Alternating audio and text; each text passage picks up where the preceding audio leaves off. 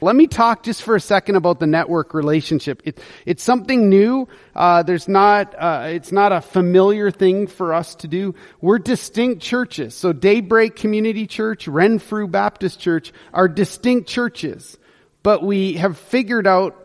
Let's come together and share resources together. So today, Brett and Megan are leading us in worship and they're from, from Renfrew. And they get to love on a congregation that is different than, than Renfrew. I get to, to lead in, in two environments, two different environments. We don't want to co- create copycat churches. What we want to create is, here's our way of serving Airdrie, and here's our way of serving Renfrew. And a couple weeks ago, at Renfrew, we added a Spanish congregation to our our congregation. They're a part of the network. And so we believe that God just is going to keep bringing individuals. One thing that you can pray for is that uh, as we here at daybreak look for a site pastor, that God would bring the right person here. Our site pastor is going to be someone who is in charge of creating ministries here for Airdrie in Airdrie. Now, they'll be a part of the network. They might preach at Renfrew sometime. Uh, they might uh, do some ministry with Renfrew, but they are their love is right here at, at, Daybreak. So you can start to pray. We're looking for one at Renfrew too. So uh, here here's the interesting thing, and and it's kind of been a, a, a normal summer for us. We've looked at some attributes of of who God is, and here's what we're going to talk about today. What happens when we feel like God can't love us? You know, we, we understand it. It's a common thing for us, but it's also a thing that we doubt the most. I mean, we know that God is loving. We know that He's a loving Father. But then sometimes the train just kind of goes off the track a little bit. There's some challenges that get created inside of us. For some of you, you have spectacular dads here on earth. And for some of you, you have dads that maybe were absent or not such a great dad.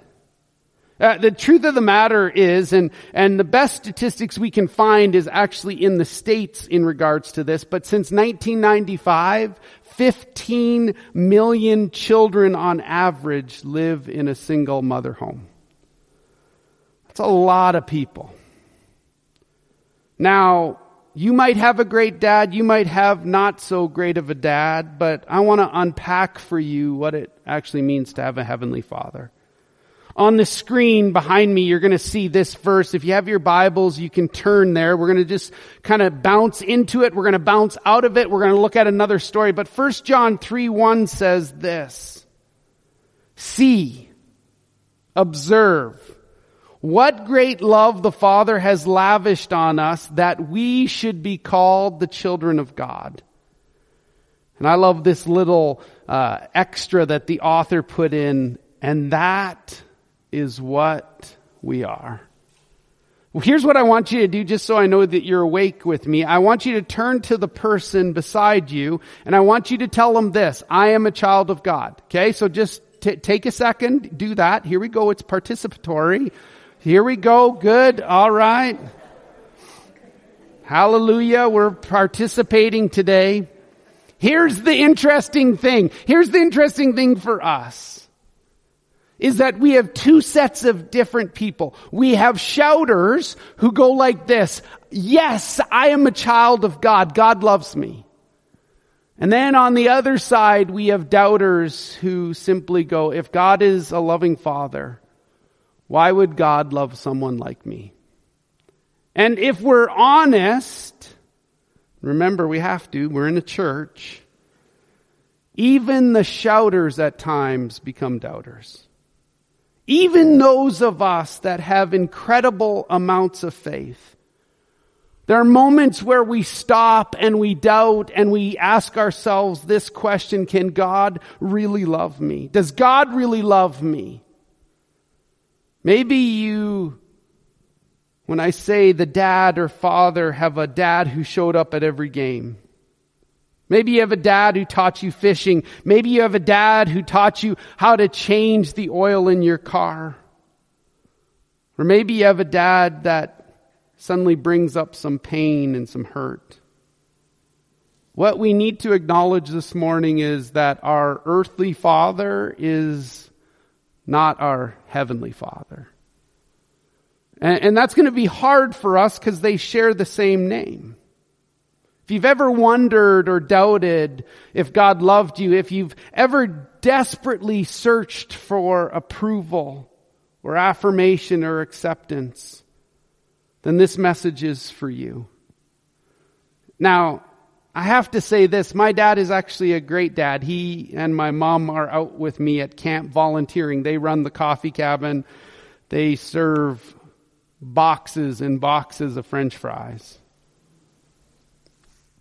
My dad is one of those great dads.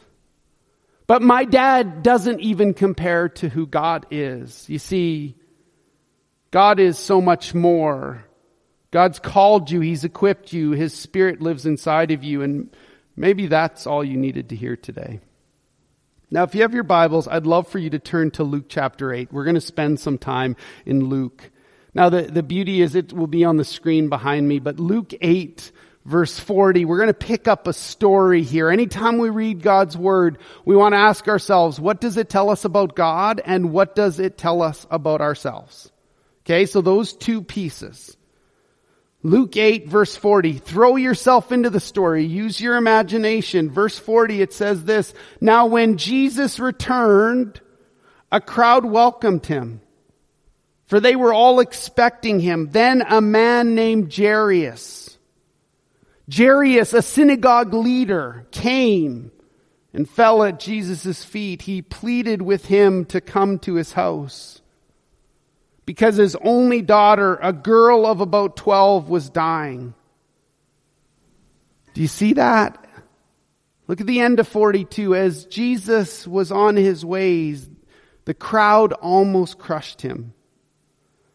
Verse 43, and a woman was there who had been subject to bleeding for 12 years, but no one could heal her.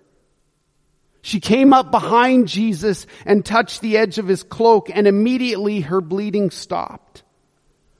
Verse 45, who touched me? Jesus asked. When they all denied it, Peter, good old Peter, says, Master, the people are crowding and pressing against you. But Jesus said, Someone touched me. I know that power has gone out from me. Then the woman, seeing that she couldn't go unnoticed, came trembling and fell at his feet. In the presence of all people, she told why she had touched him and how she had instantly been healed. And then look at verse 48. Then Jesus said to her, Daughter, Daughter, your faith has healed you. Go in peace. I, I love verse 48. Eh, daughter, your faith has made you well. Go live a life of peace. So we, we've got this earthly father whose daughter is dying. For you that are dads, you do what it, it would, you wouldn't stop at anything. You want to get her well. You want to get her healed. You are a religious leader in the synagogues. We know what religious leaders were like in those days. Those days they didn't like Jesus. Jesus was their competition. It'd be like shopping at No Frills when you work at Sobeys. But Jesus was uh, the father, sorry, the father was willing to risk his reputation, even his job as a religious leader. He's a good dad. He goes after Jesus and Jesus, what does Jesus do? Jesus goes, I'll go with you. I'll, I'll walk with you. I'll go to your house. Jesus goes with him and starts to walk. But then what does Jesus do? Jesus stops now, that's kind of like taking your pregnant wife who's in labor and stopping to get burgers and a shake and a fry just on the way to the hospital. You could imagine being the dad. My daughter is dying, Jesus. Why are we stopping? I mean, I've got here, I've done everything. This is the last resort. Jairus must have been a little disappointed with Jesus. Maybe he was a little disillusioned with Jesus. Why are you stopping? One could even make the conclusion that in that moment, his perception of Jesus, his view of Jesus changed. And this can happen to you and me. Maybe it was your dad that called you something when you were crying and it, that hurt you. Maybe it was that absent father who worked all the time and didn't have time for you. Maybe you never got to know your father, or perhaps it was a coach or teacher or friend or parental figure and they said something to you and it hurt you. And that caused a wound inside of you and you became disappointed or disillusioned. And here's what happens. You see, our earthly relationships impact the way that we view our heavenly relationship with God. And I, I, I want to just take a minute. I want to give you three lies that we typically believe about God. Here's the very first one. God is judgmental. See, I just think that in my mind, that tape recorder keeps playing. He's judgmental. God judges me by my mistakes. He judges me by the things that I've done wrong. But friends, the truth is God is actually compassionate. Listen to what David penned in Psalm 103 verse 13. As a father has compassion on his children, so the Lord has compassion on those who fear, who fear him.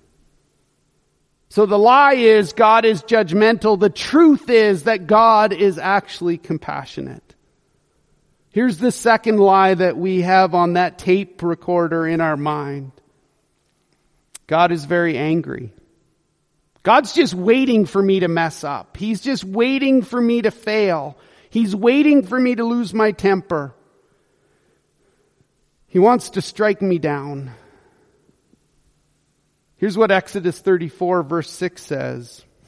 And God passed in front of Moses proclaiming, the Lord, the Lord, the compassion, the compassionate and gracious God. He is slow to anger. He abounds in love and faithfulness. See, the truth is that our Heavenly Father is quite patient. Then the third one, God is hateful. That's the lie we tell in our mind. How could God love me? How could God love someone like me? God hates me. God hates who I am.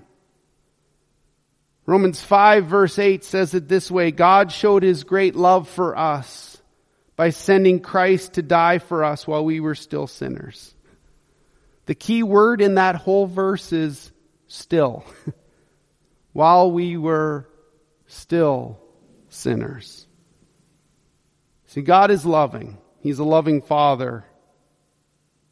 The lie is that He hates us. The truth is that He loves us. So let's go back to the story just for a second. Throw yourself back into that story. So we, we've got the 12 year old daughter who's at home sick. She's dying. She has no control over the situation. She can't get up. She can go to G, she can't go to Jesus, but she has a dad who could. Then you have a woman who's suffering for 12 years. Well, let's, let's unpack that a little bit. For 12 years, this woman is hemorrhaging and she spent all her money to find a cure, but can't find a cure. Because of this disease, she is thrown to the outside of the city. She is ceremonially unclean. She can't touch anyone or anything without making them unclean. It's like playing tag and you're the person that's it. So think about this. 12 years. 12 years without going, uh, without having that basic need of human touch. 12 years without being able to love someone, embrace someone. 12 years without hugging someone, without receiving a kiss. 12 years of completely being abandoned. 12 years of completely being on the outside. She couldn't touch anyone, let alone anything. She couldn't sit because that would become unclean. And so she doesn't have anyone to go on her behalf. And you see both need healing, otherwise they'll both die. The truth is this, friends, no matter how you grew up, we all have wounds that need healing. And that healing only becomes when we experience the love of the Father. So how do we experience the love of the Father? Here's three ways. The very first one, Jesus walks with us. He walks with, with us. That's what God does. Jesus walked with Jairus. Jesus walked to the house to see this, this father's uh, daughter. See, whatever your situation is, whether you're in, on the mountaintop or you're in the valley, Jesus walks with you. Jesus says, I will walk with you. Deuteronomy verse 31 verse, uh, Deuteronomy chapter 31 verse 8 says this, the Lord himself goes before you and will be with you. He'll never leave you nor forsake you. Do not be afraid. Don't be discouraged. Unfortunately, in 2022, many people are walking alone. We're walking by ourselves. We're walking through life on our own. And honestly, it just sucks. When you walk through life and the challenges that you and I face, maybe we've got some bad news. Maybe we've got no one to share that with. But we have a God who wants to walk with us. Maybe you find out that a family member is sick with a terminal disease and you're walking by yourself and there's no one to inspire you to believe that God can actually heal. Maybe you're walking through life and someone betrays you and you're by yourself, you're alone with that pain. Or maybe it's something really good. Maybe you get a promotion and you've got no one to celebrate with, no one to jump around with, no one to just cheer you on. Friends, walking alone sucks. But when Jesus walks with you, everything changes. You see, there's something special about walking with someone who loves you. And if you're going to walk with someone, walk with someone who actually loves you. Michelle walks with me. My churches walk with me. We all need someone who walks with us. And that first person is Jesus. Here's the second thing. It's even more powerful than the first that Jesus walks with us. Jesus stops for us. See, that's what Jesus does. Jesus stopped for the woman with the issue of blood. He stopped for her. And Jesus, God has been stopping for you from the beginning of time. What do you do? In Genesis, we hear that God worked for six days and on the seventh day, what did he do? He stopped to rest. He stopped to rest to show us that we need to rest and be refreshed in Him. From creation all the way to now, Jesus and God stops for us. If you feel like you're unlovable, He stops for you. If you feel like you're unworthy, He stops for you. If you feel like you're beyond forgiveness, He stops for you. If you feel unseen, you feel unknown, you feel like you're overlooked, you feel like no one listens to you, Jesus stops for you. And if you reach out for Jesus, guess what? He'll stop for you. He'll stop whatever he's doing to walk with you. He's not going to leave you behind. Friends, listen to me this morning. He's stopping for you. He's stopping for you right here, right now, no matter what you're going through, no matter what you're facing, no matter how hard your life has been. He's stopping for you in this moment. He walks with us. He stops for us. And I love this. He talks to us. I love this in scripture. Hundreds of times it's referenced in the Bible that God speaks to man. And in our story, he speaks to the woman. I, I want you to see this progression that happens. Check this out. She goes from ceremonially unclean, ostracized from community, and then she becomes a part of the crowd. She's just one in the crowd. But then she reaches out to Jesus and healing happens in an instant. He looks at her. He calls her daughter. This is the only place in scripture where Jesus calls someone daughter. She goes from being in the crowd to being a daughter of the living king. You see, the lavish love of the father labels you as his child. And you might say, but Matt, I thought labels weren't good. No, you need to understand. There's some of you that you have been, you have had someone place a label on your life. But when you receive the love of the Father, His lavish love over you, it takes away all those labels and marks you as His child. Friends, you are a child of the God, of God. He calls you son. He calls you daughter. His lavish love does that to us. He walks with us. He stops for us. He talks to us. But Matt, what happened to that little girl who was dying? You see, many times we think that when Jesus is working on someone else's issues, he's left us behind. But I promise you, his love is way bigger than that. His love is bigger to cover all of that. So what happens with the 12 year old daughter who's dying? Some men came and told the dad, hey, it's too late. She's died. She's passed away. Stop bothering Jesus. It's too late. But friends, you see, when all hope is gone, when it seems like the end has arrived, when it seems like there's no way out, then Jesus steps in and he says, nope, I've got the last say. So what does he do? He walks with Jairus. He gets to the house, he stops there, he talks to the little girl, he grabs her hand, and in Luke 8 verse 54 he says this.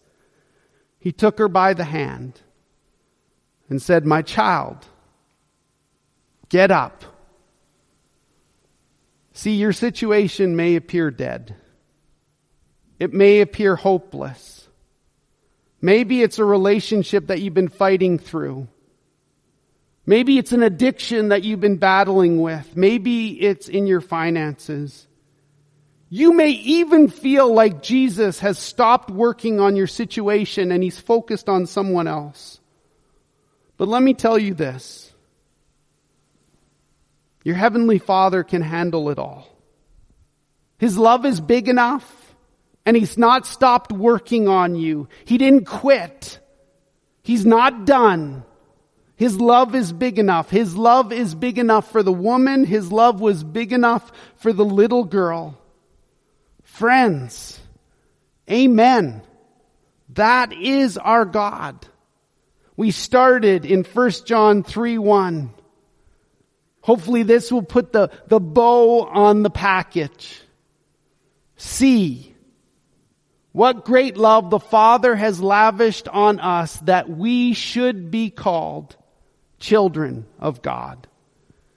And that is what we are.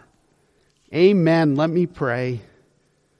God, if I said anything that wasn't of you, take it from my friends' minds. If you used me in a small way to encourage my friends, may it be the Holy Spirit that prompts, guides, and leads.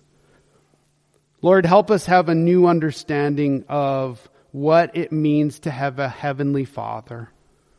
We are so honored that you look at us and you call us your children. May that truth about who you are resonate deep in our hearts and minds. And may we be propelled to uh, tell others about a heavenly father who looks at us and says, you are my children. We love you. We ask all this in your name. Amen.